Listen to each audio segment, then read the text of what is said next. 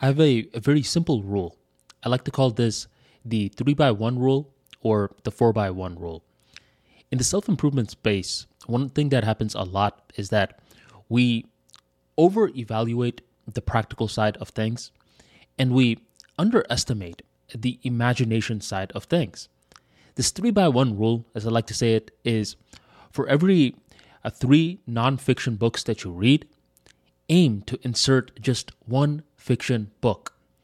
Think of it like this you don't go to the gym and just work out one half of your body, do you? If you do, then you're some sort of weirdo. For the most part, what happens is that people have a very holistic interpretation of how to work out their body in the gym. Why not apply that same philosophy with your mind?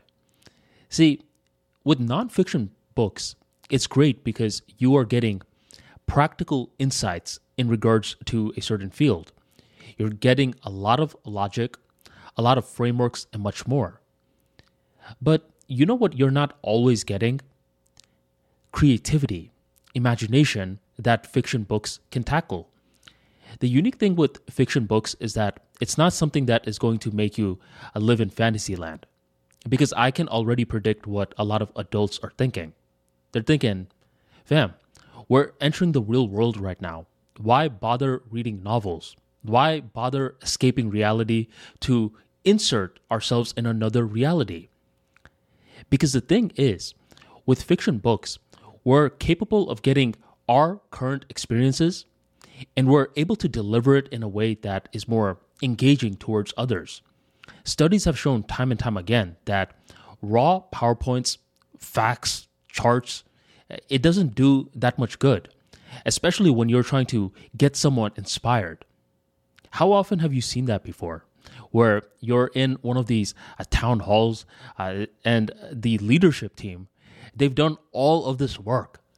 And by the way, they have put in a lot of work uh, trying to get a lot of these uh, presentations up and running.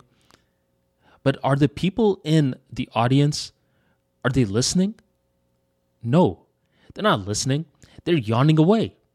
They're yawning away because human beings do not process information through raw logic alone. You need to package the information correctly with the use of a story, and that's what fiction books can help you do. For a long time, when I used to go to the gym, I used to weigh a lot of importance towards lifting. I loved lifting weights. It, that, this is how guys give each other props. They'll look at you and they'll be like, How much can you lift? That's what their facial gesture indicates. Like, and if you could lift a decent amount, then you win respect among the men. But the thing is, it's not always aesthetically pleasing to just lift a lot and that's it. So later on in my life, there was a certain period when I discovered a program called P90X. P90X is a 90 day workout program that allows you to get a holistic experience of the body. Sure, you're lifting weights, but you're also doing a lot of agility work. You're also doing a lot of um, dynamic work. And you're also doing a thing called yoga. When I was doing P90X, I was thinking, yoga? Come on, man. I mean, for all the other days in the uh, workout week, I'm over here doing all of this intense work, and you're going to insert yoga in there? Yoga is definitely going to be the easiest workout of them all in the P90X uh, curriculum. Boy, was I wrong. Because when I tried to do yoga that first day, I kid you not, I almost threw up. It was that bad. Because with yoga, you're over here working out muscles that you never knew existed. I like to call it the micro muscles. And just like anything out there, in the beginning stages, it was very difficult to work out these micro muscles. You're over here standing on one leg, uh, trying to use the opposite arm to touch that leg while you're getting the other arm, trying to touch something else that doesn't seem like it should be touched. I'm thinking, how am I going to figure this out? It took days, weeks, months until eventually the micro muscles got as strong as the macro muscles you know, the macro muscles that you can see, the micro muscles were building in power. And the more that it started to build in power, the more that I started to feel whole. Nowadays, the posture started to fix up. Nowadays, what happened was I felt good. Because when you're just over here working out uh, your muscles, you're just, you're just lifting a lot and that's it. The problem with that is that you never get the system aspect of the body. It just seems like the body are a bunch of uh, disparate parts. But once you do yoga, what happens is that it connects these disparate parts into a unified whole. Before yoga, I could not spot a connection between my right bicep and my left leg. No connection at all. But when I'm doing yoga and I'm trying to do a lot of these unique uh, flexibility exercises, I can easily spot a connection between my right arm and my left leg. This is cool. Not only is yoga great for uh, feeling good, it's also great for speech anxiety. This is an, un- an underrated fix, and allow me to explain. When you are feeling a lot of nerves before a speech, you will notice it. I mean, some of the common attributes include your eyes feeling watery, your body feeling lethargic, your mouth feeling very cottony and such, all normal. But what happens to the sad folks is that they try to kill off these feelings. They begin to smoke a lot of weed, they begin to drink a lot of alcohol, uh, begin to watch a lot of porn, turn on the TV, and just watch show after show after show to distract them from what? A physical feeling. But those people who do yoga understand how to coexist with that feeling. And once they know how to coexist with the feeling, they see that the solution is pretty simple. Uh, emotions come and go, the feelings also come and go. So rather than trying to kill it with some sort of narcotics, uh, learn to use it. Better yet, learn to breathe through it. So, whatever yoga is for the body, I like to say that fiction books are for the mind. The more that you're capable of uh, sprinkle, sprinkling in a fiction book every now and then, and mind you, I'm not even saying uh, ditch nonfiction books. I'm just saying sprinkle in a fiction book every now and then.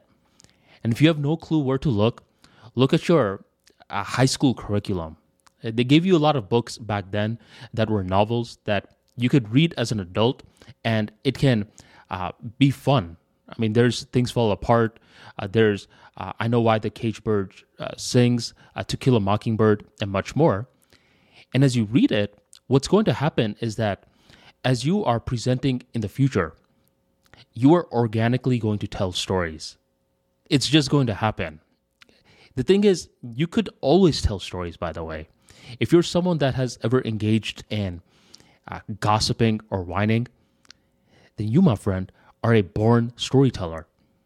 The only issue is that when you're about to uh, tell a story, uh, because you are being called upon to tell a story, let's say in front of a work meeting, that's when you start to get a little scared.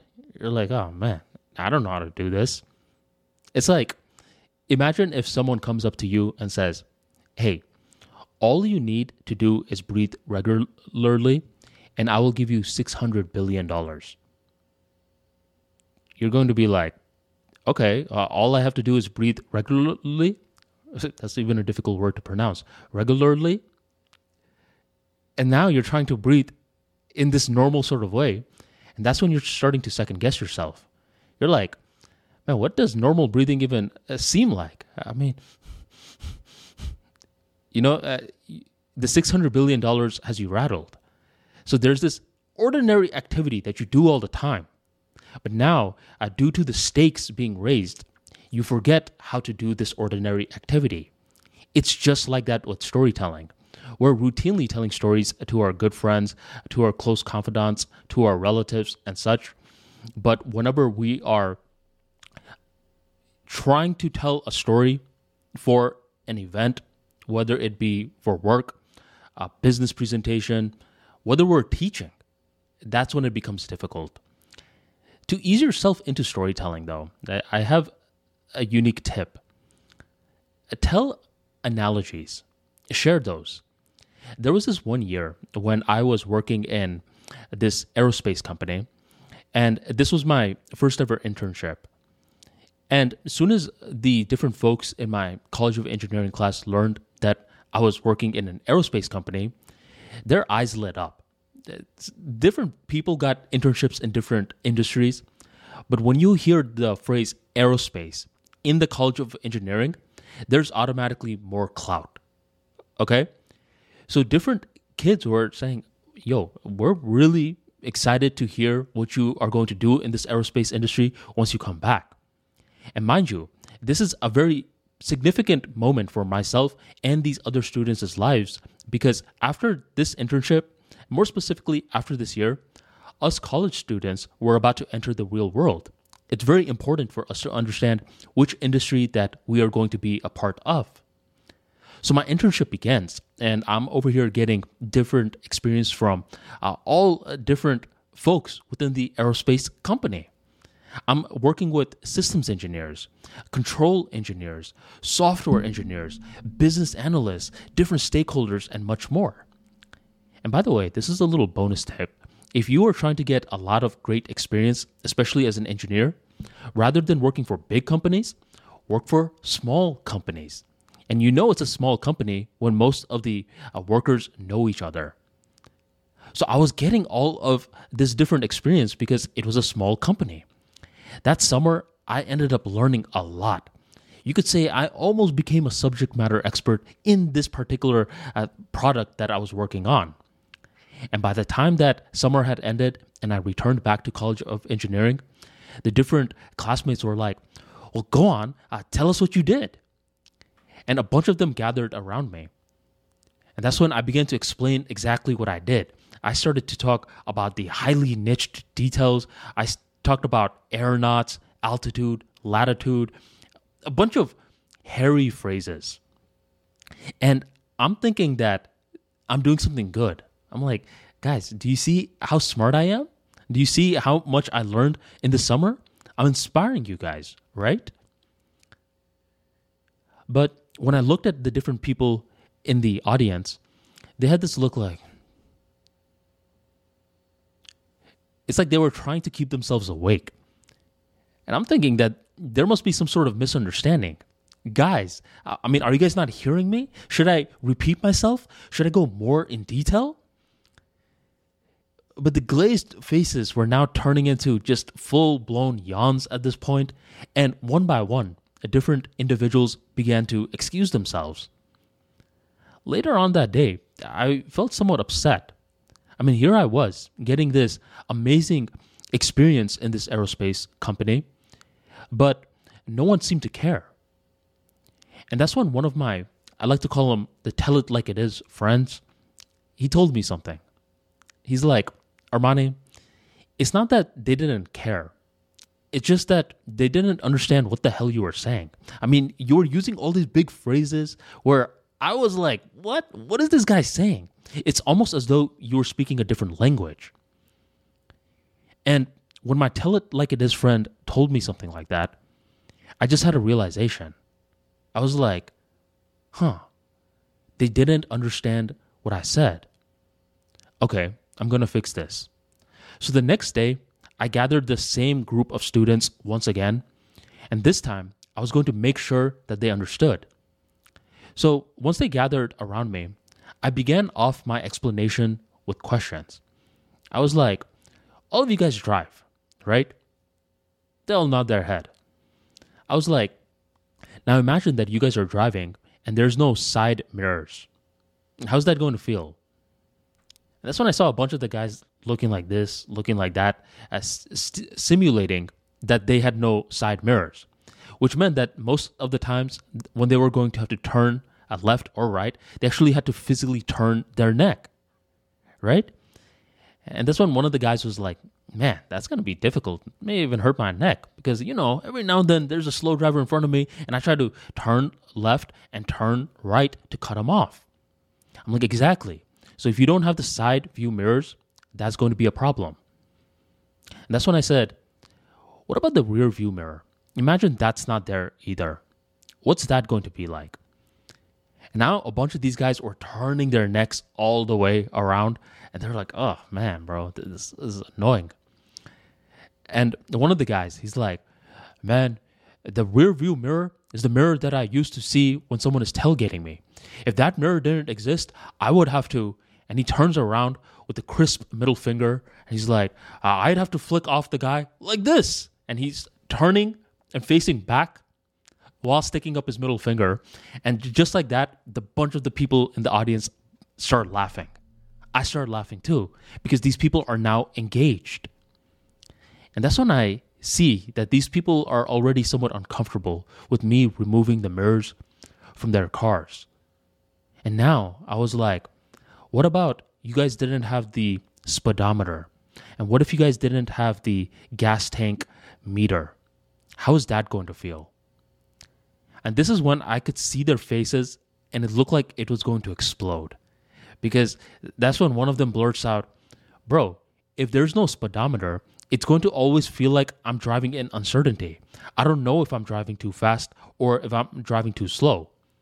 Someone is like, forget that, bro. What about the gas tank meter? How am I ever going to know when I'm on the last couple of uh, pounds of gas?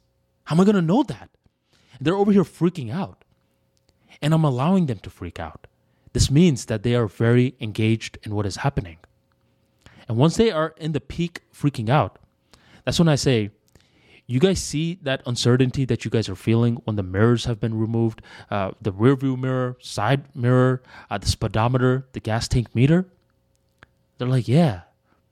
I was like that's the same level of uncertainty that a lot of pilots feel when they, when they are uh, flying something. So the company that i work for we created tools to remove that uncertainty. We created their versions of rear view mirrors side mirrors speedometers, and gas tank meters. And just like that, the faces that were very uncertain and cringeworthy before suddenly started to be like, I just saw a bunch of different faces lighting up with understanding. I gave them an analogy. And now they could actually understand what I did. And from there, if I wanted to give technical details, the technical details have a context that the details plug into. If more teachers started off with anecdotes rather than raw explanations from the very beginning stages, then we would have a much smarter world. Let's just put it like that. Okay? And now you may be curious well, Armani, how do I create analogies? The number one thing is that um, there's two things, but the first thing is that you need to know a lot about a field. If you were to ask me to give an analogy of something I know very well and tie it into dolphins, I don't think I could do that because I don't know that much about dolphins.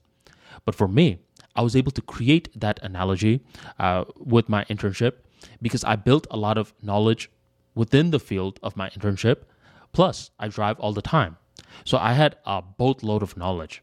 And to help you with this, just learn anything that you can. You never know when it will come in useful and when it can serve as uh, material to create an analogy out of in the future.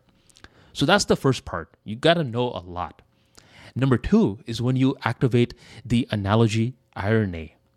This is when you view yourself as a genius and you view the recipients as a dumbass. Okay?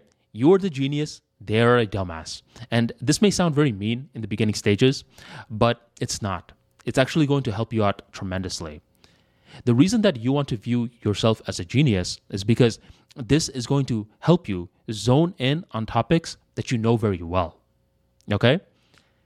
But the reason that you don't want to view the other individuals as geniuses as well is because you're going to get a topic that you know very well and you're going to explain it in this convoluted way let's say you know a lot about podcasting and you view yourself as a genius of podcasting and you make the mistake of viewing the other people as a genius too. They ask you, yo, what exactly is a podcast? And you're like, well, it's a bunch of audio, uh, raw audio that is turned into an MP3 file that is then encoded into a blah, blah, blah that is uploaded into an audio RSS feed that is the you're being way too hairy with your explanation. But you you assume instead that these guys are all dumbasses. And they ask you, "Yo, what exactly is a podcast?" You'll give a crisp explanation such as a radio show for the internet. Boom. That is beautiful. So try that out for yourself. If you are very curious about how to create analogies, find a couple of topics that you know very well. It could be what you do for your work, it could be a sport that you love, it could be uh, a place that you traveled and you really traveled that place in depth to a point where you know it very well. And now you need to explain it to someone. I want you to honestly picture this guy is a straight up buffoon. Straight up. You know, they can't even spell their name correctly. And the more that you view them as a dummy, and the more that you, you begin explaining, organically, a lot of analogies are going to fall out. You're not going to even have to try. And this will lead to a spark of understanding in the other person's subconscious mind. This is how teaching is meant to happen. And I believe more folks in the future are going to teach like this. We want our teaching to be very educational and entertaining in the process. And the more that it's a little bit of both, the more that we have incentive to learn. You see, there's no point in knowing a lot if other folks cannot understand what we are saying. And this may seem a little defeatist as well. It's like, fam, like you're honestly just getting smarter for other people? Not quite. When you can simply explain hairy concepts to yourself, you number one, what happens is that you are much more likely to apply that information. Okay? Oh, with Toastmasters, when I joined it, initially I started off as a member, but after giving a whole bunch of different speeches, I started to get different mentors. And once you get different mentors, what happens, excuse me, I got more mentees. Okay? Once you started to get different mentees, what would happen was that they would ask you questions from different angles that you never considered. And if you are being too complex with your words, they wouldn't get it. And then it would make you look bad because you're their mentor. So you need to be able to explain it in a simple way. Uh, some people would ask you questions that you never even considered. Hey, um, is the fashion really that important? It's like, you never really explained this out loud. You would just dress up for your speech. Maybe you just got out of work and you were automatically dressed up. You never put much conscious thought into it. That's when you're like, hmm, is the fashion that important for my speech? You think about it and you're like, yeah, I would say so. Because you know that one member? Uh, this person's a member now, and you see how they always dress up when they have a speech? Fam, the first ever speech that I saw from this person, this guy looked awful. He was wearing basketball shorts, he smelled, he had a stain on his shirt, and we actually had no clue that he was presenting that day. We were shocked when we saw him getting up on stage looking like that. And even though his talk was pretty good, the problem was that he looked so bad that we couldn't get over it. Okay? So his speech was not heard and this was a very important speech. If he did well, then he could have progressed further in the speech competition. This is one of those situations where his poor fashion flooded his great message. So the mentee asks, Is the fashion important? And you can say with concrete evidence, Yes, it is important. And you cite a case of that one gentleman. And now you're thinking, Whoa, fashion is important. And now you begin to take your fashion more seriously for the event. See, fashion is very underrated, and it's one thing that a lot of guys will completely marginalize. They'll say, dude, fashion, uh, that's for girls. And they'll just leave it at that. And then they will go and, and dress like a pure slob. I actually know this one guy who's uh, really funny. Um, he's always outraged about something, and he's the most outraged when it directly affects him. One day he came to me, he's like, Armani, you won't believe it. I was like, what? He's like, the amount of women that are currently heightist, it repulses me. Was like, what the hell is a heightist? And he's like, a heightist is someone that discriminates you based on your height. And this friend of mine is five foot six. And whenever someone finds out that in these dating apps that he's five foot six, they swipe left, or if they find out midway in the conversation, so this guy at least got the conversation going, and they find out in between, the, the guy says, "Oh, by the way, I'm five foot six. This girl or her tone just apparently turns cold. You see, so this friend was whining to me one day. He just like, "You won't believe it, man. Heightists and such." And then I'm looking at this guy, and he looks like a straight up slob. He could grow a big beard, but his beard it's not combed. It's all over the place. Um, he whenever we go out, he wears these sweatpants, the same sweatpants that he wears in his living room all the time. This guy's a cat, so there's cat hair on his sweatpants. Uh, his shirt, he's wearing one of these college football shirts. I'm like, bro, you don't you don't look like an adult right now. Well, you kind of do because of your disgusting beard, but you don't look like an adult, if you see what I'm saying. And this guy was just undermining fashion. I'm like, can you at least dress up a little bit? And he's like, nah, man, screw that. And he just wouldn't give it a chance. Luckily now, uh, I talked to him recently, and he seems very different. He's been playing around with his hair more. He's been getting a little bit more interested in fashion, and he's been telling me more about it. He's just like, yeah, man, I- I've actually been following a couple of creators on social media who have been helping me think about fashion in a completely different way. It's more so a way to uh, control other people's perceptions. And once he's seeing it like that, rather than in this flamboyant way that a lot of guys initially think of it as, he's saying it as it just makes me elevated in other people's perceptions. Nowadays, he's taking fashion more seriously. And for guys, here's the thing. From my experience, I've noticed that there's only two rules that need to be followed. Number one, you need to be in shape.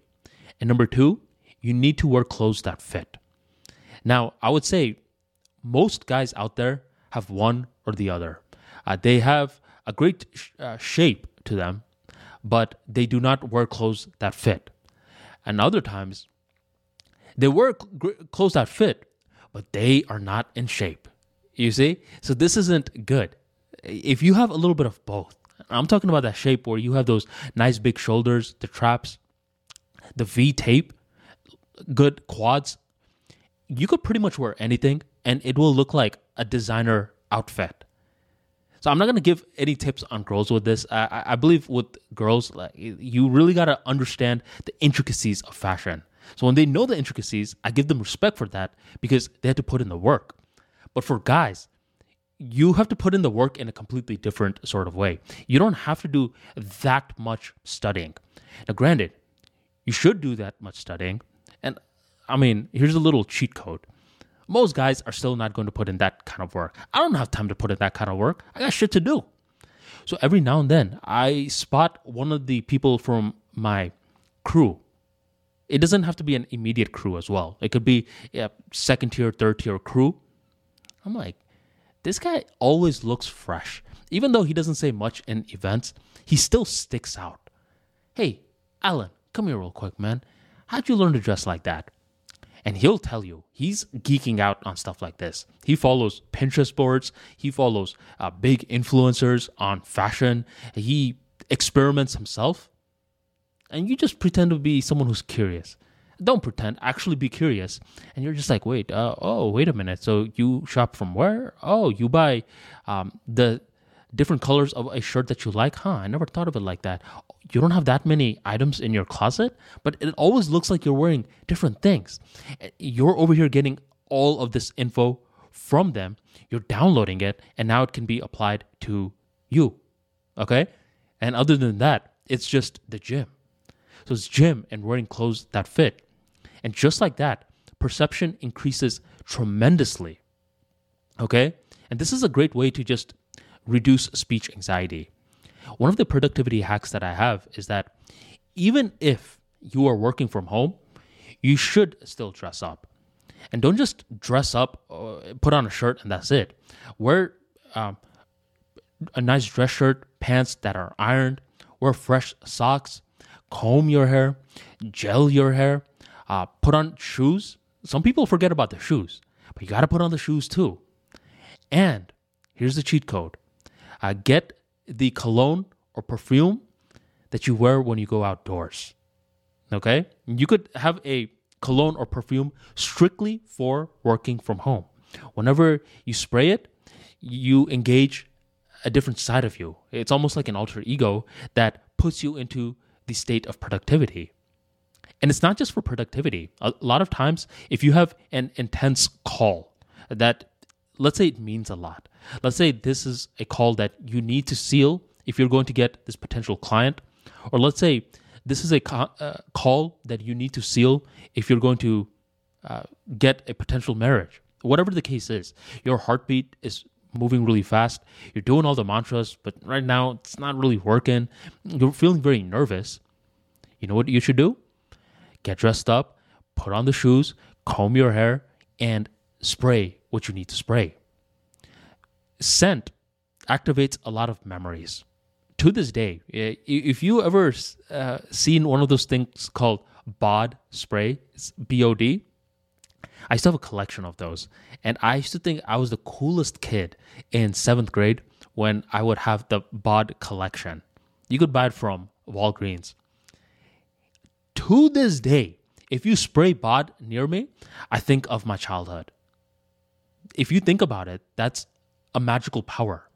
So we could use scent in a profound way uh, to uh, unlock different parts of us. And if you could use scent strategically whenever you're trying to be product- productive or you're trying to do something where you're activating game mode, that can come in clutch. I know a lot of folks that are great to talk to in person once you get to know them, but whenever uh, this thing is involved, the phone, they become very weird, whether it be via text or whether it be via call. With text, the problem is that it's very difficult to turn your personality into words. Uh, just like when you're speaking in front of the camera, what happens is that your personality, you as a human being, you are being converted to digital bits. And when you're being converted, there's a lot of thing called a drop off. A lot of energy is being lost. So sometimes you'll watch back your content on video and you're going to be thinking, wait a minute, man why do I seem so boring and monotone? When I was actually giving the talk, I was doing it with so much life. What gives? What gives is because of the drop off. Uh, so, in front of the camera, you gotta spice it up just a little bit more. Not too much, but I would like to say just 1.2 levels more. Whatever 1.2 levels means to you. This gets you a little bit more engaging in front of the camera. Now, with texting, the problem is even more difficult because you have less uh, sensory information. You literally just have words. And the thing is, you also have to factor in nerves, where some people, they're over here texting someone that they like a lot uh, and they don't want to make any mistakes.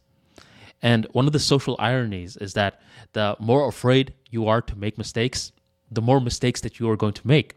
And what this really means is that you're going to try to sound like someone that you're not. You're going to keep proofreading the text over and over before you hit send. You're like, no, no, no, this doesn't sound as cool enough. And you try to make it sound cooler, and then you send it, and you're just met with nothing. The other person ghosted you, and you're thinking, what gives?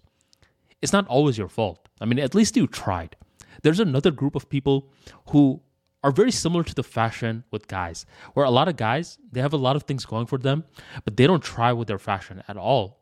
And likewise, in the texting land, there's a lot of folks that have a lot of things going on for them, but they don't try at all with text. They don't initiate any questions, they just respond back. And when they respond back, a lot of them just use words. You can't um, understand how annoying this is where when two people are trying to talk and one person is doing all the work and the other person is doing no work, the person who is doing all the work is eventually going to get annoyed and they are going to go ghost mode. This has happened to me a couple of times where I'm over here texting, other person is doing no work, then I'm like, you know what, I got better stuff to do. So I stop responding to them. And then a couple of days goes on by and they're like, hello, uh, where did you go? I'm like, where did I go? I've been here. Where have you been? Be a little bit more engaging. But they're not. And this is a mistake that doesn't just happen to women, it happens to men. It doesn't only happen to men, it happens to women. It is a human being problem. A lot of folks have no clue how to text properly. Texting properly really comes down to doing your best to write like you talk. This sounds very simple. It's like, write like I talk. Okay, well, I talk all the time. The writing shouldn't be that easy, right? Wrong. Uh, because people spend their entire lives trying to write like they talk. Any great writer that you know out there, they've been working on their craft for years, just hoping that they can write like they talk. So don't think that you're just going to walk into it. It actually requires practice and engagement. And the thing is, you don't need to practice too much if you're already very confident. When you're very confident, um, and the confidence can be born from rapport or a lot of accomplishments just in general. But let's say you're talking to a, a good friend. You're not uh, struggling too much to text. You're actually writing like you talk. But because of the pre established rapport with this person, it's allowing for seamless communication. But with a lot of folks, you don't always have that uh, rapport with them.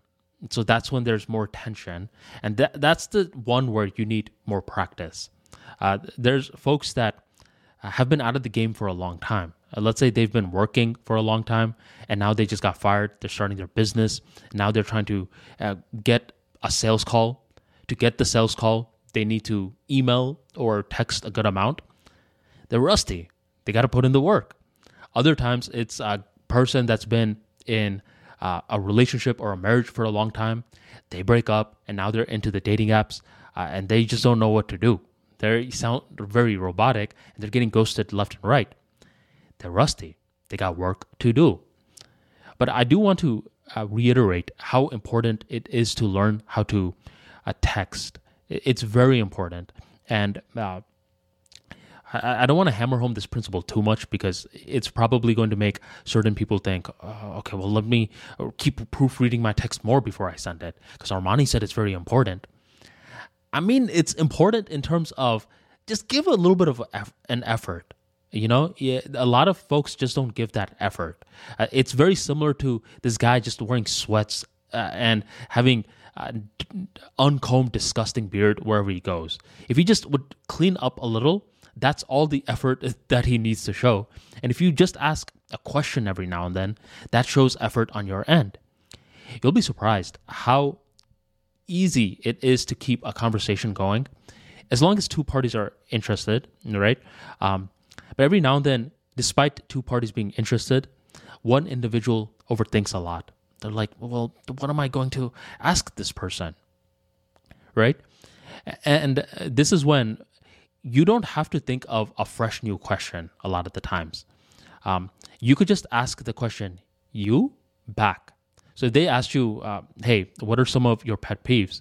And you say, um, my pet peeves include uh, slow walkers, uh, cold weather, traffic, right? And you just answer it and you leave it at that like a dummy. That's not smart. But if you answer that question and then you say you, now the dialogue still continues to go. And this you dynamic is so easy, but a lot of people drop the ball with this. Instead, what they think is okay, so they just asked me the question of pet peeves. Okay, now I got to think of a uh, engaging question as well. And they're thinking and thinking too much. And when you're thinking a lot, it feels like work. And when it feels like work, you don't want to do it. So a lot of the folks will often accidentally ghost because they're thinking a lot, talking to this person that they enjoy speaking to. They don't want to mess up, and they accidentally ghost the person that they like uh, because they're thinking too much. Avoid that. Just keep it simple like a you. Okay? Now, since we're in texting, let me, let me give another little uh, texting uh, insight. Um, another texting insight is that when someone tries to schedule plans with you, and you're actually interested, uh, let's say this person reaches out to you and says, Hey, uh, Friday 3 p.m. we should hang out. And let's say at Friday 3 p.m.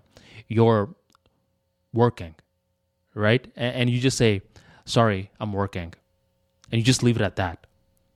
A lot of smart people just leave it at that and think, "What's wrong with that? I, I am working at 3 p.m." But the socially savvy thing to do is to say, "Hey, um, I'm working Friday at 3 p.m., but how about Sunday?" You throw out that alternate day. If you don't throw out that alternate day and you don't have a, a pre existing rapport with that person who's extending the invite, they're going to think that you don't want to hang out. A lot of them are going to think that they're being a nuisance to you. And if they have some sort of social awareness, they're going to be like, mm, okay, let me back off. So that's when you, you're like, what gives? I mean, I thought he wanted to hang out or she wanted to hang out. How come they're not making uh, plans anymore? You got to throw in that alternative date. I get it. If you don't vibe with the person and you're like, I don't want to hang out with you, I'm busy on Friday, pal. That's one thing. But if you actually want to hang out with that person, you got to make it easy on them as well because they have their own identity as well. You don't know what they're dealing with. Maybe they actually had to go out of their way to make plans Friday 3 p.m. and now they were hoping, oh, okay, um, you're busy. I get it. But if you don't say Sunday, uh, does that work?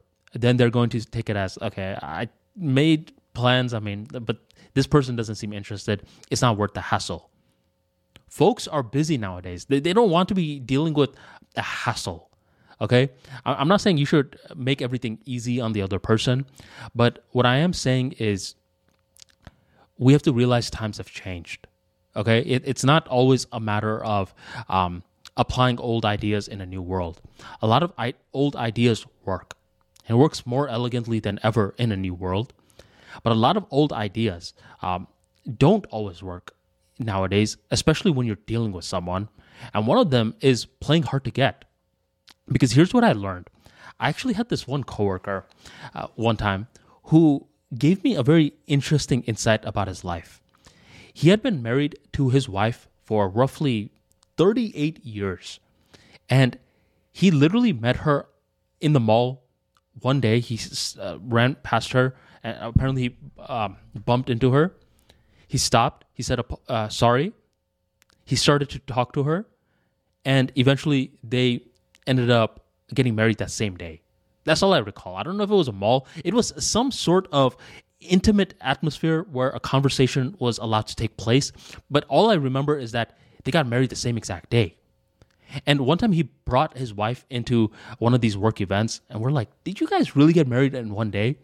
She's like, Yeah. I'm surprised he says one day because I say within a couple of hours. I'm thinking, What the hell? What a weird situation. But it works for them. I mean, they don't argue that much. They have uh, two to three kids, and they seem to be happy with one another. One day, we were all uh, chilling and eating at um, uh, eating uh, in the cafeteria and this gentleman, let's call him Dennis, the guy that got married in one day, he's basically talking to the other kids uh, in the lunch table. And there was this other guy uh, within the table, let's call him Juan. Juan was somewhat upset because him and his uh, girlfriend most likely were going to break up. Uh, they were most likely going to break up because his girlfriend wanted to live in one spot and Juan wanted to live in another spot. And Dennis, thinking uh, he's the voice of reason, he's like, Women move wherever the man moves. And Juan, like, he really wanted this advice to be true uh, for him, but unfortunately, that idea didn't work in context to his life. And when Dennis saw that disconnect, he's like, Whoa, a lot of things have changed nowadays, huh? And Juan nods his head. Yeah, Dennis, a lot has changed. You know what, Dennis? What was it like in your days? I mean, exclude yourself for uh, a second because you getting married in one day is an outlier scenario. But what was it like for most of the folks out there? And Dennis began to explain. He was like, So here's how it would work with most of the folks. For most of the folks, what would happen was that within their geographic location, there were um, a community of people and typically, one girl would have three suitors. Okay? And from those three suitors, it was a game of persistence. Whoever was the most persistent in trying to get this girl to be their wife would ultimately win. Okay? So back then, playing hard to get was a very smart thing to do because you're basically dealing with three folks and playing hard to get serves as a filtration system. And if you trace it back even a little bit further, it's because you're only dealing with your geographic location. But nowadays, if you're playing too hard to get, then you could be seen as a weirdo. Uh, you could be seen as a creep real quick. So you gotta adjust that idea in modern times because a lot of folks, they're not bounded by their geographic location. How many individuals do you know that are doing business with people from different countries? They are starting relationships with people from different states. It's happening all the time now. Okay, so times are different. Uh, so I thought that was actually a very funny thing because um, when I heard Dennis speak, I saw that he has been out of the game for some time. So he's one of those guys who's like, okay, thank God I'm not in the game right now because I don't know if I could adjust that well. Um, so this was a, a funny moment. A lot of funny moments emerge from talking with your crew during lunch. Uh, something about lunch and late nights allow for more rapport. And this is something that I actually bring up in my book, Synergy, which is a book that teaches you more about negotiation skills. I understand that there are groups of people that find it very difficult to ask for favors it hurts them. And one of the reasons it hurts them is because a couple of times they were done wrong. Maybe one time they had a favor done for them, and uh, the person who did the favor uh, turned it into a power play. Let's say the other person gave you uh, rent money, and you're thinking, thanks for the favor, you're going to pay them back with interest. But before you have the chance to pay him back, one day he gets in an argument with you and he calls you out. He's like, See, you would be nowhere if I didn't give you that rent money. That's one time that the favor um, hurt you, right? And another time it could be, uh, let's say you, you just think you could do the task better. You hit up your friend who lives right by the airport in Seattle to give you a ride, uh, and you are going to talk to them and sightsee and such. It was really supposed to be a friendly a bonding session rather than you just calling an Uber. And this friend uh, is like, yeah, of course I'll pick you up. But the day that they're supposed to pick you up, uh, they oversleep, uh, they uh, are late, they keep missing the exit, the car is messy, and you're like, man, why even ask for the favor? I could have just done it myself. So there are a group of people out there that find it very difficult to ask for favors. Here's one of the tricks that I bring up in Synergy. If you find it difficult, then still ask for the favor, but then treat them to lunch. You see? So let's say you are starting a business and you really need to learn Facebook ads. You have no clue how to do it. You have no clue what resources that are credible. So you hit up one of your buddies who's great with Facebook ads and you're like, hey, buddy, uh, how about you teach me a little bit about Facebook ads? Uh, you recommend some resources, and I will take you to Texas de Brazil from their perspective, they're gonna be like, this guy's buying me lunch. Wow, uh, he's doing me a favor like this. Even though this Facebook guy is doing you a favor, the way that you framed it once lunch is involved makes him think that you're doing him a favor. That's the beauty with lunch. So if you could navigate this every now and then, and this is actually a great way to politely turn down events uh, because one of the quotes that I really hate is "No is a statement in itself," uh, and people uh, write this on Twitter. They stack up their likes, their retweets, but it's not a, a pleasant way to do things. If people are hitting you up to events, that means you have a good problem. There's a lot of folks that uh, desire that they get hit, hit up for anything, but they don't. You do. So rather than saying no, that's a statement in itself, you know. Instead, you're just like, hey, my friend, thanks a lot for the invite, but unfortunately, I can't make it because, you know, I've been working overtime trying to get this business off the ground. How about this? Uh, when you are back, I will buy you lunch. This guy, uh, he is going to absorb that uh, that invitation much better because now he's seeing it as an invitation rather than a rejection. You can't make it to his going away dinner, but you are inviting him to dinner. And now you get control back over your time, plus you gain control over the narrative as well. Uh, so I'm a way bigger fan of doing your best not to uh, create enemies when you're saying no. Uh, it, it's very similar to um, a fast food meal.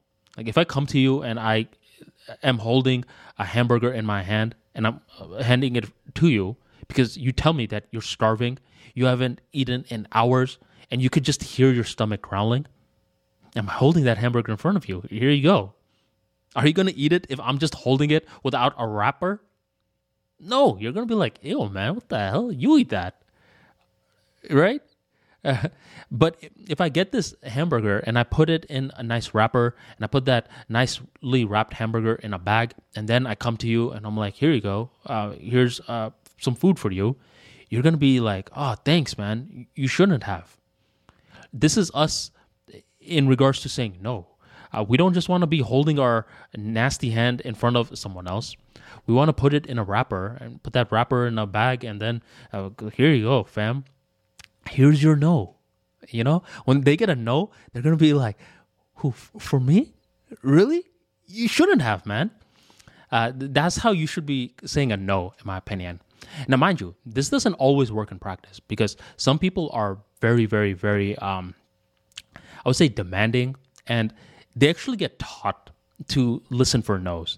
I've seen so many salesmen that um, whenever you're telling them a no, they are pre-planned for that and what gets activated in their mind is uh, no is a yes in the making. So for these folks just politely saying no all the time can get very time consuming and this is one of those reasons why i'm not completely against ghosting. I think in a very fantasy like world you could say you should never ghost and i think this is an idea that worked way better back in the days when landlines were king right that was the main way that you reached someone Okay? Uh, but you got to understand something. Back then, these folks that were mainly leveraging the landlines, they weren't getting calls from people from India, from Singapore, from Australia, from Canada, and such. Nowadays, in this generation, you're getting info coming from all these different fields. And if you're just saying uh, a polite no to everyone, half your day is going to be wasted just saying no. Okay, so every now and then, if a person does not pick up the hint, I have no problem with ghosting. And these folks know that you're ghosting them, by the way. Okay. Um, uh, not all of them. Some people are just like, oh, maybe they didn't see it. But I, there's this one guy that just routinely just pops up out of the ether, always to sell me. And nowadays, uh, I just ghost them. You know, it's like, fam, I, I, told you how many times that I don't want the service, uh, and he's always trying to sell me. I'm pretty sure from his perspective, he's somewhat upset. And from his perspective, he thinks I'm an unreliable guy. And I would say he's right from his perspective. Okay? So you always got to remember something. The time is very limited. We cannot be reliable to everyone. And there's going to be a certain period where we're going to be considered unreliable to a large volume of people. And this is an unfortunate situation to be in because that's when we start to second guess our strategy. We're like, dang, man, all these people are so upset with me. What gives? And this is when we just have to remember uh, this is a new time that we're living in. There are people from Singapore, Australia, Africa, India hitting us up. And we just can't be there for everyone, you know? And I'm pretty sure a lot of folks realize this once they get their first I would say 5,000 followers. Not even that. Uh, it could even just be 2,500. If they're starting to gain some steam, their DMs are beginning to flood. And trying to respond back to every DM is noble, but it really depends on how it plugs into the rest of your life. I mean, eventually things just get more complex in nature, and certain times there are trade offs which are being introduced. So we talked about a, lot of different concepts today. We've talked about uh, fashion. We've talked about texting. We've talked about ghosting as well. And I think one of the final uh, things that I want to leave it at is uh, 1% improvements. Uh, 1% improvements are something that are very underrated. And I think this is a great way in order to ease yourself into uh, different fields. Whenever we're trying to learn something, one great way to learn it is to actually create a phrase for it. So I like to call it the 1% mindset. Boom, it just becomes clear to me. But there's another thing called the marginal gains theory. And this is when you're consistently stacking up a tiny little wins. And the tiny little wins don't seem like much, but it over time becomes something gargantuan. And one real life moment that this happened to me was one time I decided uh, I was going to get my newsletters, which are very tiny. I would say it's roughly 600 to 700 ish words uh, per day in entry, which, by the way, you, you should sign up for armanitalks.com slash newsletter. Sign up today. And within this newsletter, um, it's tiny for a reason. Uh, number one, this allows me to be consistent. And number two, uh, people are able to give me a tiny sliver of their day to just learn more about communication skills. Well, one day I decided to get these tiny little uh, newsletters and compile it into one document. I'm thinking that this is going to be a pretty sh- short document, right? But the guy that was over here collecting uh, and putting it all into one document, he's like, fam, my computer keeps crashing. I was like, why is your computer crashing for, man? It's a tiny little document, right? He's like, there's nothing tiny about this. And eventually, when I got the first draft, okay, those tiny little newsletters on Word document formed 100,000 pages. Just imagine if someone came up to me and said, Hey, Armani, write 100,000 pages. I'm going to be like, Bro, you okay? I can't write that much. But here I am, just day by day, writing these 600 to 700 word newsletters. And it just out of nowhere transformed into something gargantuan. I was getting my 1% wins, and then boom, uh, the win was astronomical. And mind you, that was just in the beginning of my journey. Since then, I've written um, many other newsletters, which meant many other 100,000 manuscripts. That's actually what formed these this series right here, the 101 short stories uh, series uh, to improve communication skills. So never underestimate what it's like to use small wins to your advantage. Whenever something is very big and scary, uh, just think, okay, well, what are certain wins that I could get in regards to this? Let's say you want to be this amazing writer. Rather than trying to write a book from the very get go, try writing a tweet. You could do that. Uh, let's say you want to have your own show. Uh, let's say you want your own radio show and you don't necessarily know how to do that. Uh, sure, you could go on to college and get a mass communications major, but for the time being, why not just start a podcast, uh, get a mic, uh, download Audacity, and just begin recording tiny little episodes, um, just four to five minute episodes, uh, structuring y- your thoughts into a talk. This is another chance where you're getting these little 1% wins. And the more that you keep stacking up these 1% wins over time, when you're looking back, you're like, whoa, I was not able to predict this at all. Exactly. So, this is why I like the marginal uh, gains uh, theory a lot. I love the 1% mindset because it always allows you to wake up in the morning and ask the question, what am I going to improve today? And it doesn't have to be something uh, it's very big. It's like today I need to climb uh, Mount Everest. It could be something very small. Today, I am going to call someone that I haven't talked to in a while. Today, I am going to go to the gym. Okay, I'm going to uh, lift. Today, I'm going to do yoga. I've been hearing about this yoga thing for some time, and let me give it a little try. Let me go on YouTube. Actually, better yet, rather than even me trying yoga today, how about let me go on YouTube today and at least find a workout plan of yoga that I could see myself implementing. That's what I'm going to do today. Tomorrow I will execute, but today I'm just going to find that YouTube video that I believe is right for me. So when you're doing these little 1% wins, what happens is that you start to build a better grasp of what it's like to do self improvement in a manageable, fun sort of way. A lot of folks, when they first start self improvement, they're very annoying. They're very um, just judgy. They're lecturing other people about dropping all these different bad habits, constantly posting inspirational quotes on social media.